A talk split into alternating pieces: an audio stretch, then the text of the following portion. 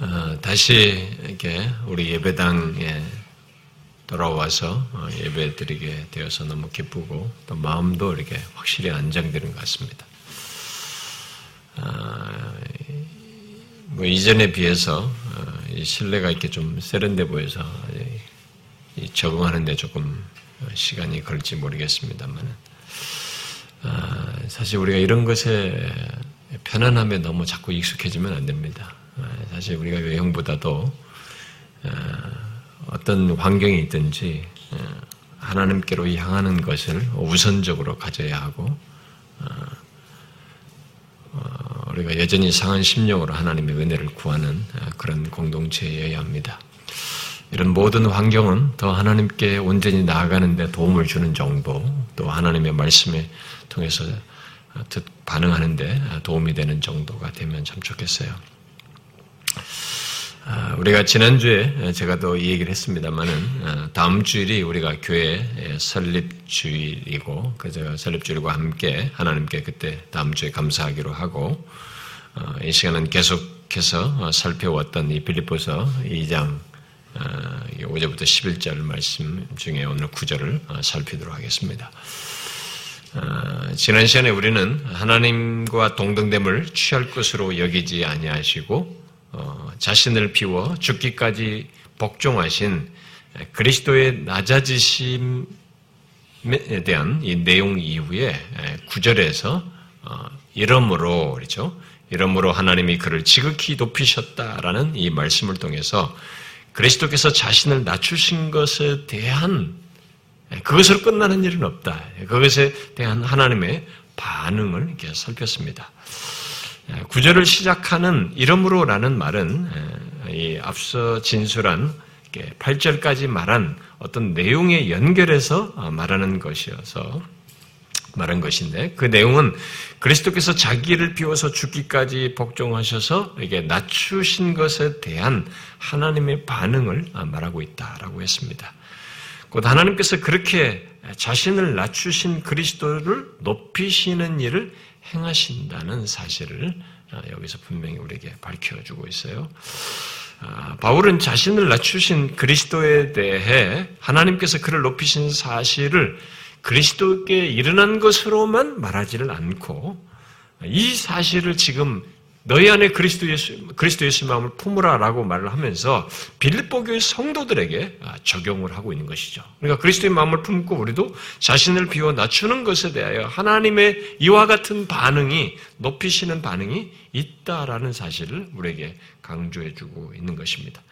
우리는 이 바울의 그런 권면의 메시지를 계속적으로 그 기저에 적용적으로 그것을 우리에게 강조하고 있기 때문에 이 그리스도에 대한 내용을 계속 어떤 내용이든 살필 때마다 결론적으로는 우리가 거기에 대한 그리스도의 그러하심에 대한 감사와 어떤 어, 이 반응도 있어야 되겠지만 그것으로 인한 우리의 구체적인 이 적용적인 메시지를 이 11절이 끝날 때까지 우리는 결론적으로 계속 가져야 합니다.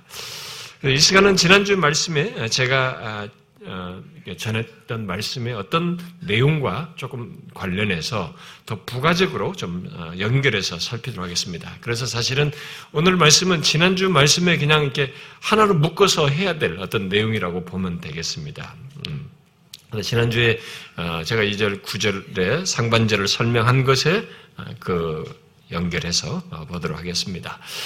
제가 지난 시간에 하나님께서 자기를 낮추신 그리스도를 높이시는 데 있어서 하나님이 주어로 이렇게 등장하여서 주도권자가 되셨다는 사실을 말하면서 하나님께서 그리스도를 높이신 것을 예, 사도신경에서 이렇게 고백하듯이 그리스도의 부활로부터 시작을 해서 승천과 아, 하늘에 안치받은 것이 있다라는 것을 말을 했습니다.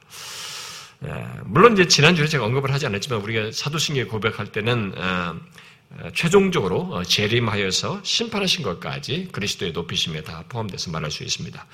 자, 그런데 그 내용을 말하면서 그리스도께서 신성을 가지고 계시기 때문에 인성과 신성을 가지고 있는데 특별히 신성을 가지고 계셔서 스스로 승천하시고 하늘에 앉힐, 앉으실 수 있고 실제로 능동적으로 그러하신 것을 성경이 진술하고 있음에도 성경은 전체적으로 그의 낮아지심에 대한 하나님, 예, 그를 낮아지심에 대한 이 높이는 것에 대해서, 높이, 그를 높이신 것에 대해서 하나님이 하시는 것으로, 바로 하나님이 높여 부활하시고 승천하여 하늘에 앉히신 것으로 말하고 있다고 한 사실을 제가 아, 언급을 했습니다.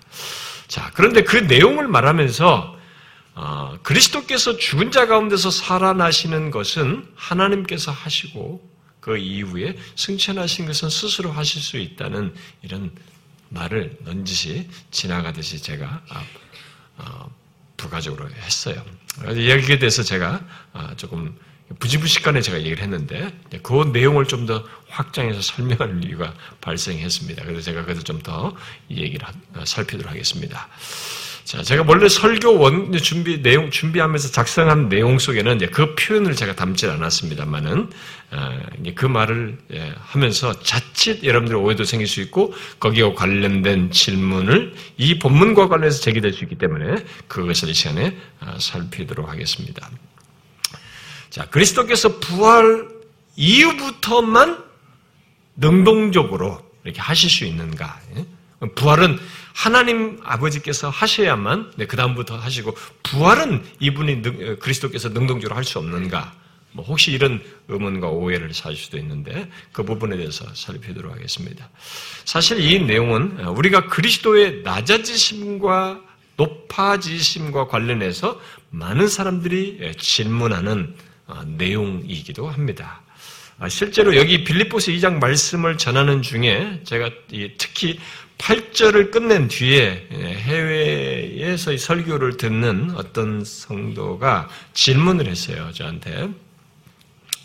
아, 그리스도께서 죽어 장사되셨을 때, 죽으시고 십자가에 달려 죽으시고 무덤으로 내려서 장사되셨을 때 그의 신성은 어떻게 되느냐? 라는 질문을 했습니다. 지난주에 제가 아, 이제 말한 그 표현을 잘못 활용하면 그런 질문과 관해서 오해될 수 아, 있습니다. 그래서 이 맞물려서 어, 여기서 본문에서 제기될 수 있는 것이기 때문에 그것을 이 시간에 다루려고 합니다. 아, 여기서 많은 사람들은 예, 이 본문에서 죽으시고 장사되시고 어, 부활하셔서 하나님께서 높이셔서 된 이 과정에서 아, 특별히 그리스도께서 죽으셨을 때 그의 신성은 어찌 되었는지에 대해서 이렇게 궁금해합니다. 그러면서 어, 제가 지난주에 말한 것과 관련해서 부활할 능력은 그리스도에게 없고 하나님께서 부활하신 뒤부터나 신성을 드러내신 것으로 오해하는 이런 일도 발생할 수 있어요. 그런 데서 그래서 의문을 갖기도 합니다. 사실 이 질문은 하나님의 본체이신 그리스도께서 인성을 취하셔서 한 인격 안에 인성과 신성을 가지신 신비에 대한 질문이기도 합니다. 사실 이 신비는 아, 참 하나님이시면서 동시에 참 인간이 되신 것을 아무리 성경이 우리에게 말해 주어도 그것을 기록하고 있어도 우리 인간의 이성으로 접, 접근해서 그것을 헤아려서 수용하는 데는 엄연한 한계와 어려움을 가지고 있습니다. 제가 이미 구원에 대해서는 장황하게 살폈기 때문에 아, 결국 나중에 그리스도에 대한 얘기를 할 때 또 그것도 굉장히 깊고 당, 방대하게 너무나 많은 내용을 가지고 있어서 그것을 아, 다루겠습니다만 그때 이런 내용들을 다루겠습니다만 아, 이참 하나님이면서 참 인간이신 이 한 인격 안에 이런 존재로 되셔서 계신다는 것은 우리 인간이 가지고 있는 이해로는 참 어려워요. 제가 어, 교리반이나 여러분들한테 여러 차례 얘기했잖아요. 성경에 기록돼서 우리에게 계시해 준 내용 중에 우리 인간의 이성이 접근하게 한계를 가지고 있는 그런 중대한 사실들이 한 뭐 서너 가지가 있다라고 했죠. 성부, 성자, 성령인데 그것을 한 하나님이다라는 게 하나가 이게 숫자상의 하나가 아니거든요. 예. 근데 하나라고 할 정도로 완전 동등한 그런 것으로 성경이 말하는 삼위일체라고 소위 말하는 이것을 이해하는데도 우리에게 어려움이 있고 어? 그 다음에 한 인격 안에 신성과 인성을 가지고 계신다. 그리스도께서. 이것도 이해하는데 너무 어려움이 있고. 그 그리스도와 우리와의 한 몸으로서 연합이라고 하는 것을 상징이 아니라 실제로 말하고 있기 때문에 몸 이다라고 하는 상징이 아니라 이다라고 말하고 있기 때문에 이런 실제 사실을 성경이 말하는 것을 우리가 이해하는데도 상당히 어렵고 이 신비적인 연합과 이런 것들을 그리고 하나님의 주권과 우리의 책임 문제도 하나님께서 말씀하신 대로 되는데 또 인간은 인간대로 행동한단 말이에요. 그런데도 하나님의 뜻대로 되는 이 주권과 책임이 조화를 이뤄서 뭔가를 세상의 뜻을 이뤄나가시는 것을 이해하는데도 우리는 한계를 가지고 있습니다. 이런 네 가지 정도는 성경에서 너무 신비로 우리에게 분명히 말하고 있습니다. 그래서 지금 이 주님께서 한 인격 안에 참 신성과 인성을 가지신 것도 이해하기 참 어려워요. 게다가 지금 이 내용, 관련된 내용과 관련해서 그러하신 그리스도께서 이 신성과 인성을 가지신 채 자기를 낮추어 고난을 받고 죽으신다는 것을 이해하는 것. 신성을 같이 가지고 계신데 그분이 고난을 받고 죽으신다는 것을 이해하는 것도 사실 깊이 들어가 보면 생각을 하기 시작하면 굉장히 어렵습니다. 또 그분이 부활하셔서 그런 그런 조건에서 부활하셔서 또 영화롭게 되시지만 영화롭게 되신 조건에서도 여전히 신성과 인성을 가지시고 신성으로서는 편지하시면서 어떤 인성을 가지신 분으로 계신다고 성경이 말하는 것을 이해하기가 또 굉장히 어렵습니다. 이런 분에서 자, 자 우리가 이제 그런 내용 가운데서 그, 특별히 여기 그의 죽으심의 경험과 이 질문이 제기되는 거예요. 그런 거죠. 여기서 제, 제기될 수 있는 거. 그의 신성과 인성을 가진 그분이 죽으시는 이 경험과 그 죽으신 상태에서 부활하시는 경험 속에서 이 신성과 인성을 지신 그의 상태에 대한 이해는 더욱 복잡합니다. 아, 복잡하고 이해하기가 어려워요. 그래서 수많은 사람들이 다양한 설명을 하고자 했고 카톨릭이나 루터파나 이 개혁주의자 등 각각의 이 많은 이 성경과 관련해서 믿는 이 넓게 보면은 뭐 이렇게 어? 성경을 믿는 이 종교 기독 어, 각 종파 안에는 개파 안에는 이 각각의 주장들을 이것과 관련해서 하고 있습니다. 자, 그러나 우리는 성경이 진실한 것 안에서 생각하고 어, 말할 수 있을 거라고 보고요. 최소의 내용을 여기서 뭐 일단은 이 얘기를 하도록 하겠습니다. 아, 기본적으로 성경은 하나님의 본체이신 분. 음? 오늘 본문에서 이러므로 하나님이 그를 지극히 높여라는 것을 연장해서 설명하는 거예요. 하나님의 본체이신 분, 곧 하나님의 아들 예수 그리스도께서 인성을 취하시고 낮아지신 모든 것, 곧 육신을 입고 출생하시는 것에서부터 동정리로부터 마리아로부터 출생하시는 것에서부터 이 땅을 살 동안 겪으신 모든 고난과 죽으심 등 모든 것에서 신성과 인성을 함께 지닌 한 인격체로서의 경험을 하신다는 것은 우리가 알아야 됩니다.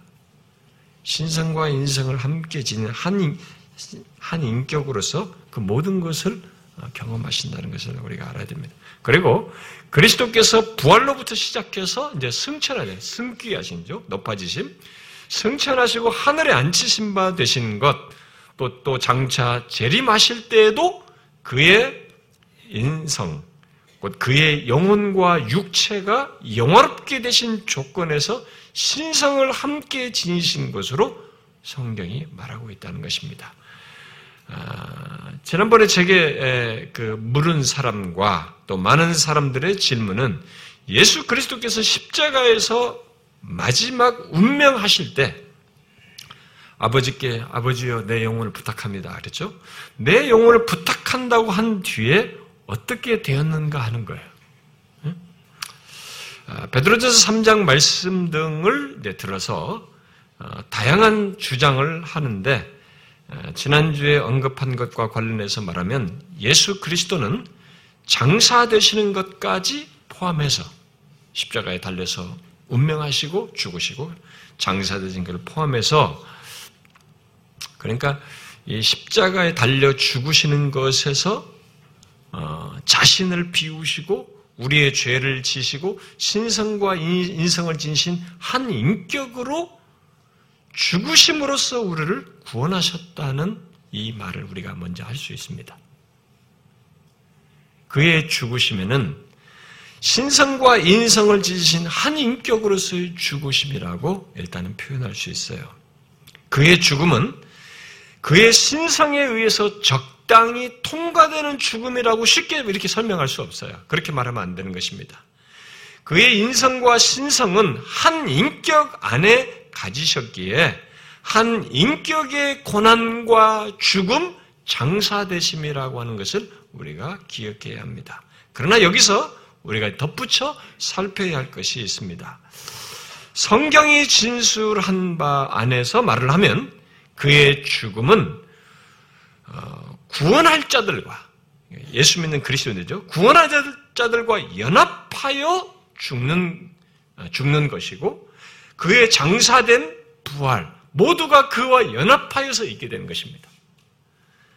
아, 그렇게 주님은 그의 죽음 이후에 대해서 자신이 직접 하신 기도, 아버지여 내 영혼을 부탁하나이다. 십자가에서 말씀하신 기도와 그리고 십자가에서 그 강도에 그랬죠. 어, 네가 오늘 나와 함께 낙원에 있으리라. 라고 한 이 말에서 우리는 어, 이제 생각을 할 수가 있습니다. 이, 그 질문에 대한 설명을. 그러니까 그것이 그의 죽음 이유를 어, 설명하게 되는 어, 어떤 내용이라고 볼 수 있습니다. 자, 그리스도께서 입으신 인성은 육체와 영혼으로 이렇게 구성된 인성이죠. 아, 그리고 그가 이제 그런 가운데서 그가 죽으심으로써 이제 영혼과 육체가 이렇게 분리되죠. 그 육체는 무덤에 장사되게 됩니다. 아, 그러면 그의 영혼이 어떻게 되겠어요? 아, 우리가 이미 여러분들이 교류반 같은 데서 배웠으면 알겠습니다만은 주님께서 기도하신 대로 자기 영혼을 아버지께 부탁합니다. 이렇게 했습니다. 누구나 이 세상이 죽으면 육체와 영혼이 딱 분리돼서 이 사람의 영혼이 누구나 아버지께 가는 건 아니에요.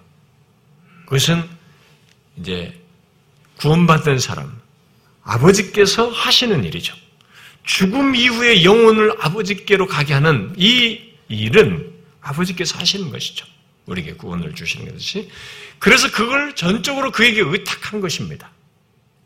그래서 그의 영혼은 그의 기도대로 아버지께로 강도에게 말한 것으로 말하면 10장에서 말한 강도에서 말하면 오늘 나와 함께 낙원에 있어요.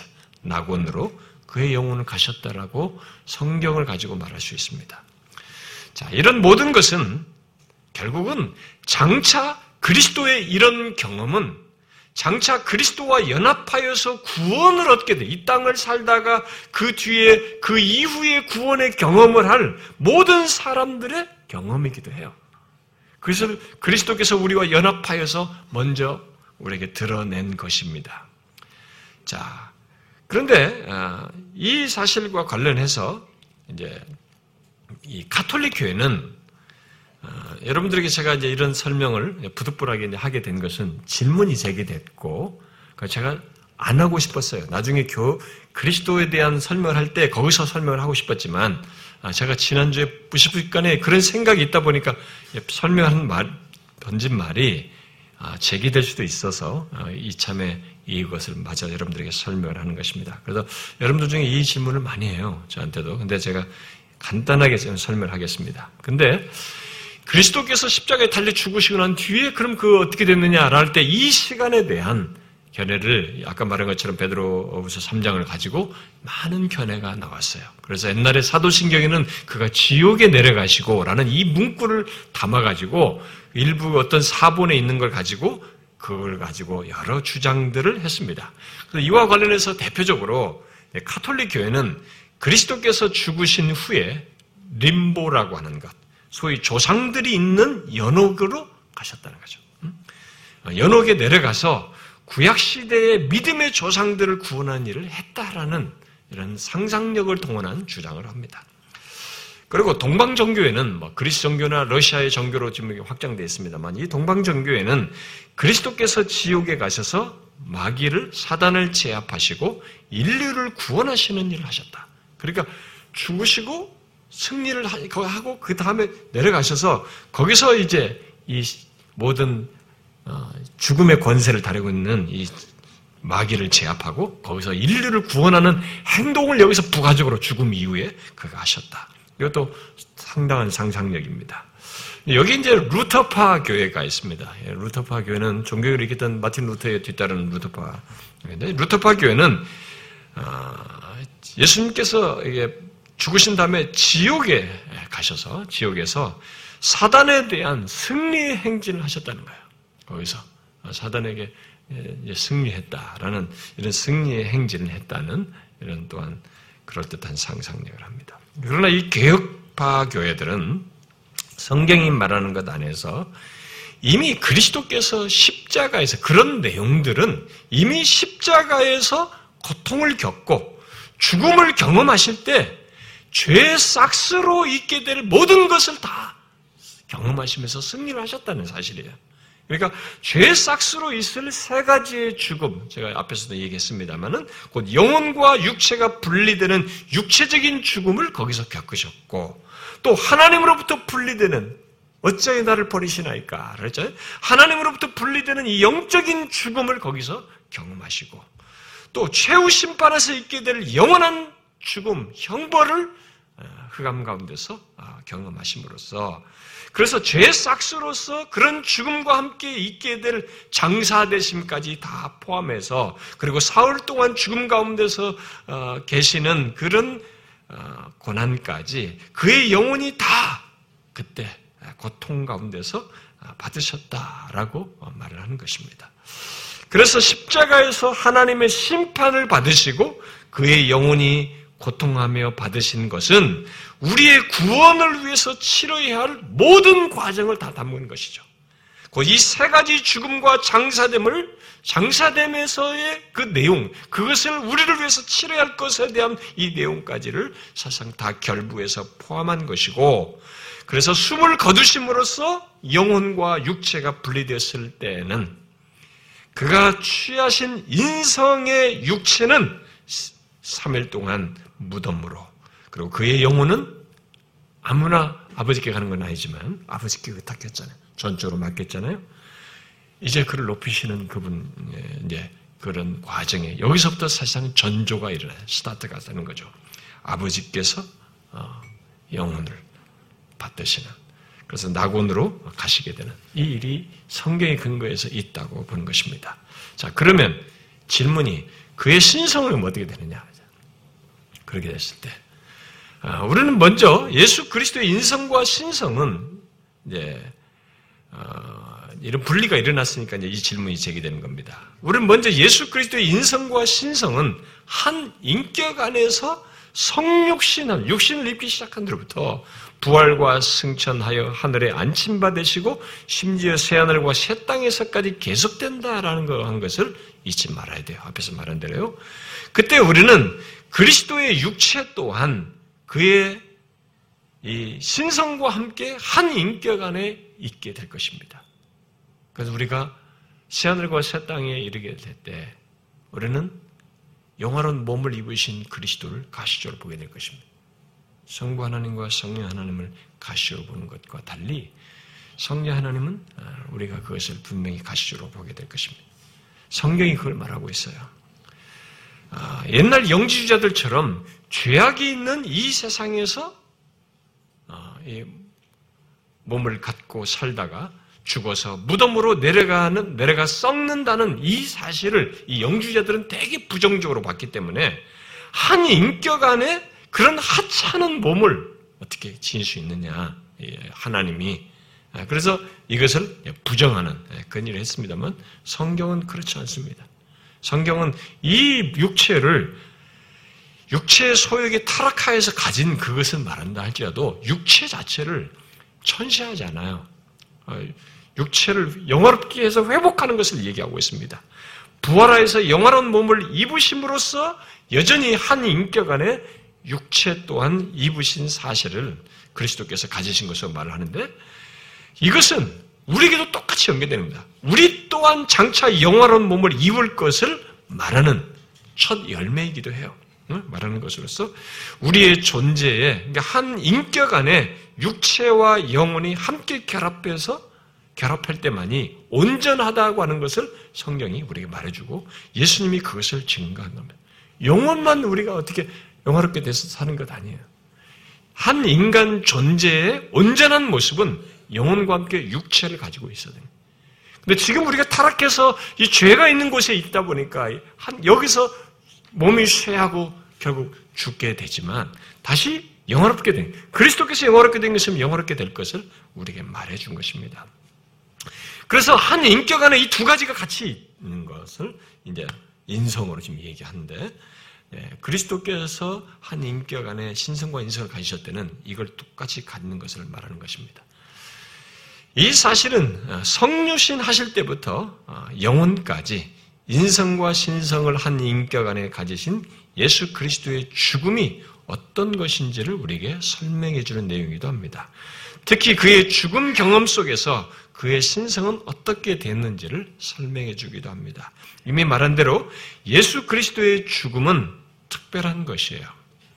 그 무엇보다도 인성과 함께 신성을 한 인격 안에 가지신 중보자로서의 이 세상의 유일한 중보자로서의 죽음이기 때문에 더욱 특별한 것입니다. 비록 신성을 가지신 그리스도이지만 인성을 한 인격 안에 가지시고 우리의 죄를 대속하시고 죽으신 예수 그리스도는 죽으실 때 똑같이 그분에게도 분리가 일어난 것이죠. 그런 조건이지만 이 죽을 때는 똑같이 그에게 분리가 일어난 것입니다. 영혼과 육체의 분리가 되고 그래서 육체는 무덤에 놓여서 장사되고 그의 영혼은 강도에게 네가 오늘 나와 함께 낙원에 있으라고 한 대로 아, 버지께서 그의 영혼을 예, 예, 부탁하면서 죽음으로 겪고 난 뒤에 부탁한 것에서 받으신 것으로 아, 그래서 결국 예수 그리스도를 믿는 자들이 육체적인 죽음을 경험할 때 영혼과 육체가 분리돼서 영혼이 곧바로 낙원에 이르는 것을 친히 어, 드러낸 것입니다. 그래서 그의 영혼은 아버지께 곧 낙원에 이르게 되었다라고 성경의 근거에서 말할 수 있습니다. 그때 그의 영혼은 그러면 당연히 그의 신성과 결합되어 있을 것으로 우리가 말할 수 있겠죠. 그의 영혼은 신성과 결합되어 있는 것으로 말할 수 있습니다. 자, 그러나 우리가 여기서 이제 생각할 사실이 제기됩니다. 생각할 사실은 예수 믿는 우리들이 죽어서 우리의 죽을, 죽은 몸이 부활하여 영화롭게 되고 그 영화로운 몸과 영혼이 결합함으로써 우리들이 온전한 한 인격을 갖듯이 예수 그리스도 또한 그의 몸이 부활할 때까지는 온전한 인격을 갖지 않으셨어요. 이게 죽음 경험인 것입니다. 인성을 하찮게 여기지 않아요. 그의 인격 안에는 영혼과 육체의 결합이 있어야 온전한 것입니다. 그분도 똑같이. 인성이에요, 그게 인성. 이 인성 안에는 육체와 영혼을 가지고 있는 것이죠. 그래서 이 육체가 분리되어 있는 조건에서는 그의 신성이 영혼과 함께 있다 할지라도, 영혼과 함께 결합되어 있다 할지라도, 육체가 온전케 되기 전까지는 이분은 죽음을 경험하시는 거예요. 장사되심의 경험을 하는 것이죠. 이런 설명을 할 수 있는 것입니다. 여러분들이 이것을 오해하지 않아야 됩니다. 이게 잘 이해를 하시면 좋겠어요. 그는 그기 전까지는 부활할 때까지는 온전한 인격을 갖지 않은 것입니다. 그리스도의 그런 경험은 모두 장차 우리에게 있을 경험, 곧 어, 이 첫 열매로서 갖는 원형이 되는 경험이기도 합니다. 여기서 중요한 것은 인성과 신성을 한 인격 안에 가지신 그리스도께서 십자가에 달려 죽으신 것에서 그리고 장사되어서 부활하시기 전까지의 그 시간, 소위 3일이라고 하는 시간 동안 하나님의 본체이신 분의 여전한 비유심, 장사되심으로 우리에게 설명되는 죽음 경험이라고 말하는 것을 하고 계신 것이죠. 그 조건도 그는 자기를 비워 하나님의 본체이시만 자기를 비우시고 자기를 낮추셨다는 것에 연장선상에 있는 것입니다. 그것을 하시고 계신 거죠. 이 사실이 아주 중요합니다. 아, 성육신 때부터 아, 새하늘과 새 땅에 이르기까지 신성과 인성을 한 인격 안에 가지신 분께서 아, 우리의 죄를 지시고 죽으심으로써 그에게 그런 파괴가 일어나는 것입니다. 하나님으로부터 분리되는 죽음. 죄 없으신 그의 인성이 분리되죠. 영혼과 육체의 분리가 있게 되고, 그리고 영원한 형벌로 말하는 영원한 죽음을 경험하게 되시는 것입니다. 그런 죽음 속에서 불변하시는 그의 신적 속성, 그 독생자의 신성은 끝까지 자기를 비우심으로써 이 모든 죽음을 경험하시는 거죠. 그의 몸이 무덤에 있어서 부활하기 전까지 그런 자기를 비움 속에서 죽음을 경험하시는 것을 하는 것입니다. 그의 육체의 죽음은 그가 한 인격 안에 취하신 인성의 내용으로서 육체의 죽음은 그의 죽음이에요. 음, 그렇게 말할 수 있는 것입니다. 이 모든 것은 하나님의 본체이신 예수 그리스도는 자신을 비우심으로써 신적 본성과 곧 그의 모든 속성들, 특히 그의 불변하심과 전능하심 등을 일체 나타내지 않으시고 자신의 인격을 구성하는 인성의 죽음 안에서 함께 죽음을 경험하는 것이죠. 함께 죽음을 경험하는 것입니다. 어마어마한 내용이에요. 불변하시는 그의 신성이 소멸되거나 실제 죽는 것은 아니었지만 이미 인성과 신성을 한 인격 안에 가지신 분으로서 그는 인성의 죽음 안에서 그것이 영화롭게 되어 온전케 되기까지 곧 부활하기까지 극단적으로 그 영광스러운 하나님의 본체까지 본체 본체이신 분께서 자기를 비우심으로써 죽음을 경험하시는 거죠. 너무 신비지만 그것은 하나님의 본체이신 그분이 자기를 극단적으로 비우시는 거죠. 자기에게 있을 수 없는 경험을 우리를 죄에서 구원하시기 위해서 하시는 것입니다. 이것은 모두 하나님이시면서 사람이신 우리의 유일한 중보자, 바로 예수 그리스도만이 갖는 죽은 경험이기도 해요. 이런 신성과 결부되어서 볼 때. 그는 성육신하여서 이 땅을 사실 때도 또 고난받고 죽으실 때에도 그리고 그 이후로 높이시어 부활하시고 승천하여서 하늘에 앉히실 때에도 인성과 신성을 한 인격에 안에 가지시고 계셨습니다.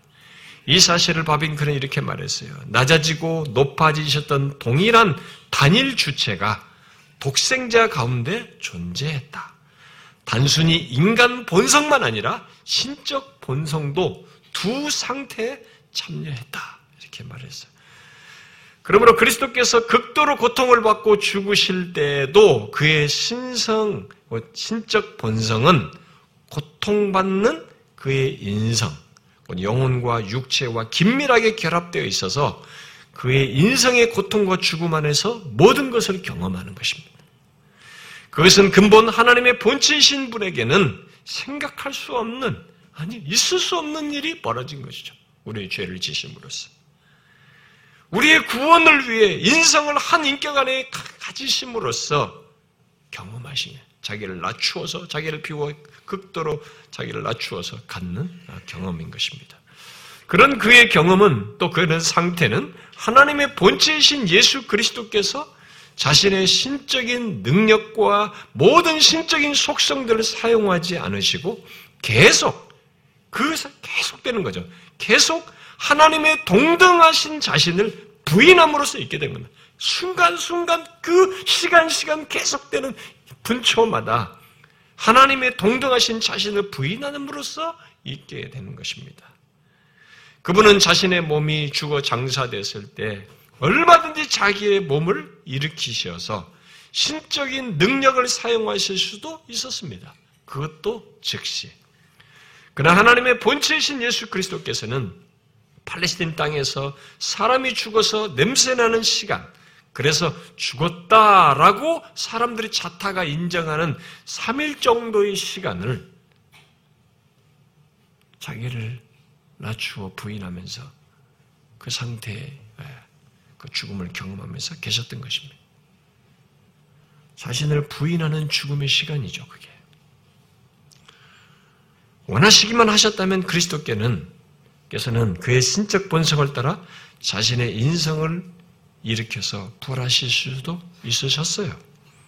예수님은 일찍이 자신이 스스로 부활하실 수 있다는 사실을 어, 여러 차례 말씀하셨습니다. 요한복음 2장에서 예수님은 표적을 구하는 유대인들에게 이 성전을 헐라 내가 사흘 동안에 일으키리니 라고 하심으로써 내가 그 자신이 육체의 부활을 이루실 것이라고 말씀하셨어요. 또 요한복음 10장에서는 자신의 목숨을 내가 스스로 버리노라 라고 하시면서 나는 버릴 권세도 있고 다시 얻을 권세도 있다라고 말씀하셨어요. 그리고 요한복음 11장에서는 아예 자기 자신이 부활이요 생명이다 라고 말씀하셨습니다.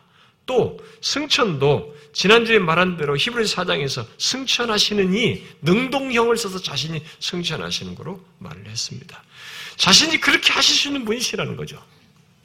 그러나 실제로 그리스도께서 죽으신 뒤에 부활하신 사실을 언급하는 내용들을 보면 그 사도들, 예, 사도들의 증거를 기록한 사도행전에서부터 그들의 서신들을 보면 그리스도께서 스스로 부활하셨다는 말보다는 하나님 아버지께서 그를 살리시고 일으키셨다는 것을 거의 증거합니다. 바로 본문에서 말하는 바대로 하나님이 그를 높이셨다라는 이 사실을 그대로 뒷받침하는 표현으로 대부분 설명해요. 몇 군데 인용하면 사도행전 2장에서 너희가 법 없는 자들의 손을 빌려 못 박아 죽였으나 하나님께서 그를 사망의 고통에서 풀어 살리셨으니 이렇게 말해요. 또 사도행전 3장에서도 너희가 생명의 주를 죽였도다. 그러나 하나님이 죽은 자 가운데서 그를 살리셨으니 이렇게 또 사도행전 5장에서도 너희가 나무에 달아 죽인 예수를 우리 조상의 하나님이 살리시고 고르도전서에서도 6장에서도 어, 하나님이 주를 다시 살리셨고 또 라고 말을 합니다. 갈라데 1장에서는 예수 그리스도와 그를 죽은 자 가운데서 살리신 하나님 아버지라고 말을 합니다. 베드로전서 1장에서도 그를 죽은 자 가운데서 살리시고 영광을 주신 하나님이다라고 얘기를 합니다. 아, 그에 반해서 예수 그리스도를 주어로 말하는 데가 나와요. 성경에 보면. 지금 제가 인용한 것들은 다 하나님이 주가 돼가지고 하나님이 그를 살리시고 일으켰다고 하는데, 근데 예수 그리스도를 주어로 말했을 때는 수동태로 얘기해요. 성경은 대부분 다. 어? 누군가에 의해서 일으킴 받았다는 수동태를 쓰는 것입니다. 그래서 예수님 자신부터 일찍이 어, 마태복음 16장이나 17장, 20장에서 자신이 대제사장들과 서기관들에게 넘겨지고 그들이 또 자신을 이방인들에게 넘겨주어서 조롱하고 십자가에 못 박을 것이지만 3일 만에 살아날 것을 말씀하셨어요. 근데 이때 말씀하신 표현이 수동태예요. 살아나게 되는 거죠. 그리고 사도들은 로마서 4장이나 8장, 고린도서 15장 등등에서 수동태를 써서 살아나게 되시는 분으로 이렇게 말을 합니다. 왜? 인성뿐만 아니라 신성을 지니신 그리스도이신데 바로 그분께서는 자신이 말한 대로 자신의 신적 본성을 따라서 장사된 육체를 부활하게 함으로써 스스로 부활하실 수 있음에도 실제 죽음 이후에 부활하게 된 역사적 사건 뒤에는 모두가 하나님께서 살리시고 하나님에 의해서 살리신 것을 살림받은 것으로 말을 하고 있을까? 그것은 자신이 고난받고 죽어 장사되신 것까지 자기를 비워 낮추셨기 때문에 그래요. 이것을 강조하는 것이죠. 응? 바빙크는 그리스도께서 인간 본성을 취하자마자 두 본성을 따라 후속되는 비하와 승규의 주체가 되셨다. 이렇게 말을 했어요. 그리고, 그리고는 뒤에 예수의 신적 본성은 죽음 가운데서도 자신의 인간 본성과 육체와 매우 긴밀하게 결합되어 있었고, 죽음으로부터 생명을 이끌어낼 수 있는 전능의 능력을 소유했다. 하지만 예수는 자신의 고난과 죽음을 통해 부활의 정당성을 획득했고, 따라서 승귀에서도 높아지심에서도 정당하게 자신의 권세를 사용했다. 이렇게 얘기했어요. 그리스도께서 이렇게 부활을 비롯한 승기의 주체라는 사실들을 들어서 우리의 우리 교단의 문병의 교수는 아예 주님은 자신의 신성에 따른 능력으로 부활했다 이렇게 주장을 했어요. 예수님이 부활한 것은 자신의 신성으로 부활했다라는 것이. 그러면서 하나님 아버지께서 그를 살리셨다라는 이런 표현들이 많이 나오는데 하나님이 주어로서 살리셨다는 말이 나오는데 이런 것들은 삼위 하나님과의 동사 함께하는 사역이죠. 동사 속에서 일어난 것이다라고 말하기까지 했습니다. 우리는 하나, 그리스도의 모든 사역이 삼위 하나님과의 동사, 삼위 하나님과 분리되지 않고 함께 있어서 되는 것이라는 것에 대해서 우리는 부인하지 않습니다. 이것을 항상 강조해야 믿는 분명한 사실입니다. 그러나 우리는 성경이 자기를 한없이 비워 죽기까지 복종하시고 장사되신 그리스도에 대한 이 높아지심의 주어를 대부분 하나님 아버지로 말하고 예수를 주어로 했을 때는 수동태로 말한 것을 무시하면 안 됩니다. 그 의도가 있어요. 그걸 우리는 이해해야 됩니다. 계획파 신학자들의 이 기록대로 그들의 강조대로 예수 그리스도는 승기의 주체예요. 주체일 수 있습니다. 자신이 스스로 부활하시고 스스로 승천하시고 스스로 할 수 있어요. 그럴 수 있는 신성을 가지시고 권세를 가지신 분이십니다. 그럼에도 성경이 거의 하나님 아버지를 주어로 말하는 데는 이유가 있는 것입니다. 무엇이겠어요? 성경은 그리스도께서 자신의 신적 본성을 따라 스스로 하실 수 있음에도 그가 아닌 하나님께서 죽은 자 가운데서 일으키시고 살리신 것은 줄곧 강조하면서 말하는 거죠. 여러 교훈들이 제가 그걸 다 상세히 말할 수 없지만 우리가 오늘 본문과 관련해서도 말할 수 있는 거죠. 오늘 본문에서도 이름으로 하나님이 그를 지기 높이셨다고 이렇게 말을 하는데 그 하나님의 높이심의 첫 번째 역사를 말하는 이 부활에 대해서부터 성경은 예수님을 주어로 말할 때에도 이 부활과 관해서도 계속 하나님이 그를 살리신 것으로 강조를 해요. 그렇게 하나님께서 높이신 것으로 성경이 강조할 때 뭐겠어요? 항상 그리스도께서 그런 이유는 그리스도께서 항상 자신과 관련해서 말을 할때 하나님 아버지를 높이셨던 것을 반영하는 것이기도 하고 네, 우리는 그것을 가볍게 여기면 안 됩니다. 예수 그리스도께서 이 땅에서 자기를 부인하시면서 왜 자꾸 자기가 아니라 이 모든 것을 아버지께 의탁하며 아버지를 높이는지에 대해서 잊지 말아야 됩니다. 우리는 기도를 할 때도 왜 우리 예수님께서 기도를 이렇게 하라라고 주기도문을 우리 소위 말할 때 하나님 아버지를 먼저 가르쳐 준지도 잊지 말아야 됩니다. 벌써 우리가 물론 성부, 성자, 성령 각각을 불러서 예배, 기도의 대상으로 삼을 수 있지만 예수님은 그렇게 가르쳐 주지 않았어요. 하나님 아버지를 가르쳐. 그러니까 자신의 사역과 모든 것을 하나님 아버지께 그를 높이는 것으로. 그러니까 하나님 아버지를 높이는 것을 항상 하셨기 때문에 일단 성경의 강조는 그것을 반영하고 있다고 볼 수 있어요. 그러나 그것뿐만 아니라 그리스도와 연합된 우리와 어떤 관계를 가지고 있다고 봐요. 그게. 우리의 모든 경험, 우리들의 구원은 그리스도께서 일어나서 우리가 그가 죽고 산 이 모든 것은 구원받을 그와 연합한 백성들, 그리스도인들과 연관성이 있어요. 그 문제가 있기 때문에 하나님이라고 하는 주어를 강조하는 것입니다. 그가 주체자이실 수 있어 주체자예요. 얼마든지 그, 그래서 그가 스스로 하셨다고 할 수도 있습니다. 그러나 성경이 그렇게 강조할 때는 이런 연관성 문제가 이제 강조점이 있는 것입니다. 그러니까 그리스도를 믿는 우리들, 곧 그와 연합한 모든 신자들에게 그리스도와 함께 죽고 사는 일이 있게 되는 것, 특히 하나님께서 우리를 높이시는 것을 강조하는 거죠. 그리스도와 함께 죽고 사는 이것에서도 하나님께서 우리를 높이시는 것을 강조하는 것입니다. 구원적인 의미에서도 우리를 높이시는 것도 있지만은 특별히 여기 빌립보서 2장에서 강조하는 바울이 강조하는 것과 관련해서도 보면은 하나님께서 높이시는 것을 강조해 주는 것입니다. 그러니까 겸손한 마음으로 그리스도 안에서 행한 것에 대하여 하나님이 높이시는 것을 강조하고자 하는 이유가 있는 것입니다. 그런 내용들을 다 내포하는 것입니다.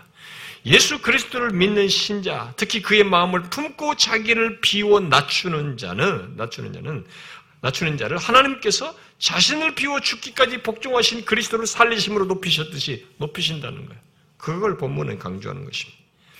이미 빌립보스 2장 본문은 예수 그리스도께 일어난 그 일이 하나님에 의해서 우리에게 있을 것임을 말하고 교훈하고 있습니다. 이런 연관성이 있기 때문에 성경은 계속 하나님을 주어로 강조하는 것입니다.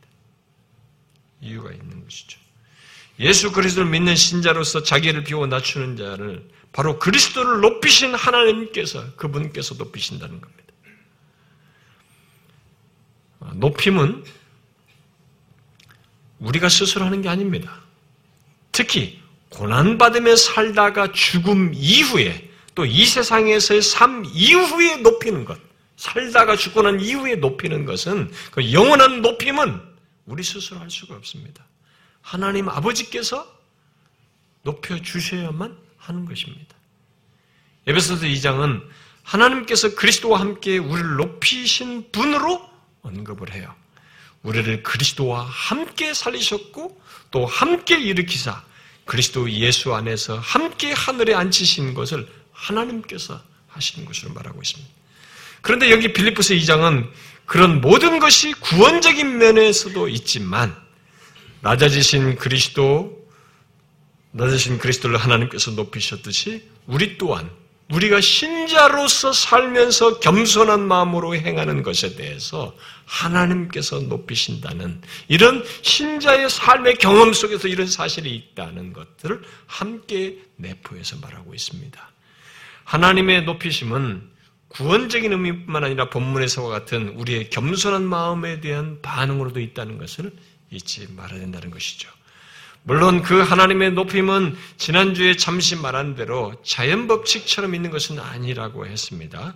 하나님께서 자기를 비워 낮추신 그리스도의 마음, 그 자신의 신적 본성을 사용하지, 사용할 수 있음에도 끝까지 자기를 비워 낮추신 그리스도의 마음을 아시고 인격적인 관계 속에서 보인 반응이라고 그랬습니다. 하나님의 높임은 인격적인 관계 속에서의 높임이에요. 우리들 사이에서는 마음을 속이며 겉으로만 잘해도 또 성과만 드러내도 우리는 높여줄 수 있습니다. 그러나 하나님의 높임은 그렇게 되지 않습니다. 그리스도께서 자시, 자신을 비워 죽기까지 기꺼움으로 순종하시며 인성의 죽음 속에서 신적 본성 또한 없는 듯이 부인하시며 끝까지 그 죽음에 참여하신 그의 마음에 대한 반응으로서 높이신 것입니다. 바울은 바로 그런 맥락에서 우리들이 다른 지체에 대해서 적당히 외적으로 잘하는 것이 아닌 그러한 예수 그리스도의 마음을 품어서 행할 것을 말하는 것입니다.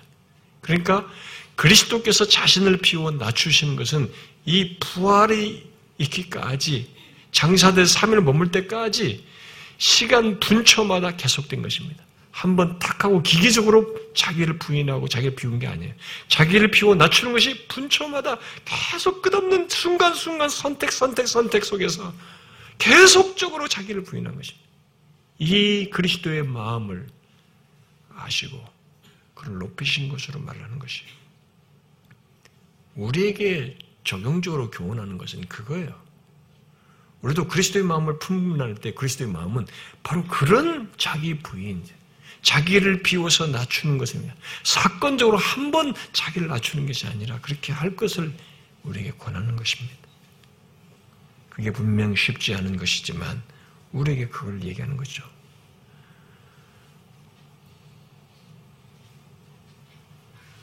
하나님은 구원적인 면에서 이미 그리스도 안에서 이루신 것, 곧 그리스도와 함께 일으키시고 하늘에 앉히신 것을 하시고 궁극적으로 그것을 나타내심으로써 우리를 높이십니다. 우리를 높일 것입니다. 그러나 본문은 그에 앞서서 그리스도께서 6절, 8절에서 보이신 것 같은 마음을 품고 이 땅에 살면서 신자로 사는 가운데 낮추어야 한다. 그렇게 낮추는 자에 대해서 하나님이 높이신다라는 걸 강조하고 있습니다. 바로 우리의 마음의 동기와 그것의 구체적인 드러남을 아시고 하나님께서 높이신다는 것입니다. 막연하게 어쩌다가 결론으로 높이는 게 아니에요. 교회 안에는 하나님께서 나를 인정해주고 보상해주실 것에 대한 기대 속에서 일하며 행하는 사람들이 있습니다. 그러나 여기서 강조하는 것을 여러분들이 보십시오. 겸손한 마음, 그리스도 예수의 마음을 강조합니다. 곧 중심으로부터 그것을 행동에까지 한 통째로 분리되지 않고 드러내는 그렇게 하면서 자신의 권리를 주장하지 않고 자신에게 있는 신적 능력을 사용하지 않고 자신의 모든 것을 부인하면서 끝까지 자기를 비워 낮춘 그 마음을 드러낸 것을 우리에게 강조하고 있습니다. 본문의 이름으로라는 말은 바로 그런 하나님의 구체적인 아심에 따라 하나님께서 그에게 반응하신 것이죠. 관계 속에서 드러낸 반응입니다. 여러분, 이런 사실을 통해서 스스로에게 한번 질문해 보십시오. 자기 자신에게. 과연 나의 외적인 행동, 표현, 말에 앞서서 내 중심에서부터 그리스도 예수의 마음을 품고 곧 진심으로 자신을 비우고 비워 낮추어 상대를 대하는지, 다른 지체를 대하는지, 다른 사람들을 나보다 낮게 여기는지 한번 생각해 보세요. 하나님은 우리들이 진실로 마음으로부터 겸손하여서 행하는 것을 아십니다. 그리고 이름으로 그 아심 속에서 그를 높이십니다. 교회 공동체 안에는 도덕적인 수준으로 수준, 도덕적인 수준에 있어서 외적으로나 여러 가지 면에서 다른 사람들을 잘 섬기고 그야말로 겸손해 보이는 사람들이 있습니다. 그러나 하나님은 우리들이 그리스도께서 자신의 마음을 드러내셨듯이 우리 또한 그렇게 겸손한 마음으로 다른 사람들을 대하며 섬기는 자를 아시고 높이셔요. 그걸 보시는 것입니다. 우리의 행동이 마음에서부터 진심으로 자기를 비워 낮춤으로써 행하는 것, 곧 다른 사람을 낮게 여기며 섬기는 것을 하나님께서 아시고 높이시는 것이죠. 아직도 신앙생활을 사회 속에서 갖는 관계 수준, 곧 적당한 예의를 지니고 좋은 인상을 주는 수준에서 행동하십니까? 한번 생각해 보십시오. 이미 우리는 오늘날의 기독교 분위기는 옆에 예수 믿는 사람도 그렇고 다른 교도 그렇고 우리 주변들이 다 우리가 만든 성경과 동떨어진 분위기가 있습니다. 성경과 동떨어진 우리들의 기독교 가치관이라는 것이 만들어졌어요. 기독교 생활 방식이라는 것이 형성됐습니다. 신앙생활은 이렇게 하는 거야 라고 우리끼리 주거니 받거냐고 풍토 속에서 만들어서 갖는 것이 있지만 성경과 너무 동떨어진 것이 많습니다. 잡탕 종교라는 말을 튜브 릴리전이라는 말을 하는데 잡탕, 목탕 종교 같은 거죠. 모든 것이 다 섞여버린 그런 우리의 현실입니다.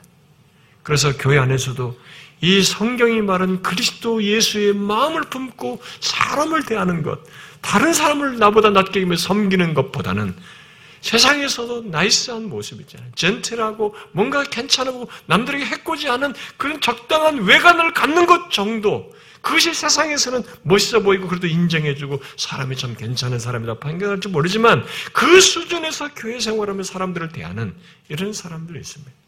여러분, 하나님은 그를 높이지 않습니다. 우리는 생각해 봐야 됩니다. 이 신성과 인성을 한 인격에 지신 이분이 그렇게 천의 끝까지 죽음을 감, 감당하시 맛보시면서 우리를 위해서 자기를 내어 주었어요. 비우셨습니다. 그걸 우리에게 그 마음을 품으라고 하는 것입니다. 우리가 완전할 수는 없겠으나 중요한 것은 마음을 품으라고 그러잖아요. 그것이 우리에게 있어서 이 마음을 갖고자 하고 드러내고자 하는 것이 우리에게 중요한 것이죠. 여기에서 부족하면 도심을 구하면서 겸손히 우리의 부족과 안됨을 하나님 앞에 고백하면서라도 어찌든지 하고자 하는 그것과 세상에서 하는 수준을 가지고 적당히 하는 것과는 다른 것이에요. 부족해도 그리스도의 마음을 품고 하려고 하는 것과 세상에서 갖는 수준을 가지고 사람을 대하면서 하는 것은 다른 것입니다. 하나님은 세상 수준에서 말하는 적당히 이해를 갖고 좋은 인상을 갖고 젠틀해 보이고 나이스해 보이는 수준을 높이지 않습니다. 하나님은 우리의 중심을 아십니다. 우리의 동기를 아십니다. 마음을 아셔요. 그리스도의 마음을 품고 행하는 자를 아시고 높이시는 것입니다. 그러므로 여러분, 저와 여러분 우리 모두가 저 같은 목사는 이런 설교하기가 너무 어렵습니다. 니, 니는 어떠냐 이제 아, 마음이 무겁고 아, 제 자신에게서도 어렵게 여길 정도로 겸손 문제는 저에게 어려워요. 아, 자주 실패하고 돌아서면 그것을 회개할 내용으로 반복하는 것이 제 자신입니다. 그러나 우리는 주님의 도우심을 구하면서 이 말씀을 드려야 됩니다. 바울이 너희 안에 이 마음을 품으라 곧 그리스도 예수의 마음이라고 하면서 말하는 이 내용을 헤아려서 아 그리스도께서 이렇게까지 순간순간까지 힘없이 자기를 비우시는 자기를 낮추시는 자기를 부인하시는 이 마음을 드러내심으로 우리를 구원하셨구나. 그 마음으로 우리가 품고 우리도 다른 사람을 대해야 되겠구나. 라는 결론을 우리도 가져야 되는 것이죠. 그러고자 해야 되는 것입니다. 특히 그런 자를 높이신단 말이에요. 중요한 것은 결론이에요. 그 이후에 하나님이 높이시는 것이 있는 것입니다. 아시고 높이시는 게 있는 거죠. 이러므로 하나님이 그를 지극히 높여. 사랑하는 지체 여러분, 이런 하나님의 높이심을 가볍게 여기지 맙시다. 진실로 있습니다. 최종적으로도 있지만 이 땅에서부터 하나님은 그것을 드러냈습니다. 우리 공동체는 주의 말씀 안에서 실제로 그리스도의 마음을 품고 서로 하려고 하는 저도 그렇지만 여러분도 돌아서면 다른 모습이에요. 왜냐면 사람, 여기서는 그래야지 했는데 사람을 만나면 사람에 따라서 반응이 달라지는 거예요. 질투하고 미기하고 시기하고 다르게 하고 경쟁하고 다툼과 원망과 시비로 하려고 하는 것이 불쑥불쑥 나오는 거예요. 그때마다 주님께서 출생에서부터 모든 순간순간을 자기를 비워 낮추셨잖아요. 장사되심까지. 값이 하신 겁니다. 사건 하나가 아닙니다. 우리도 꾸준히 주님을 의지하여서 그러고자 해야 되는 것이죠. 우리 공동체에 속한 저와 여러분이 그런 마음으로 주님을 섬기고 지체를 섬기고 교회를 세울 수 있기를 바랍니다. 기도합시다.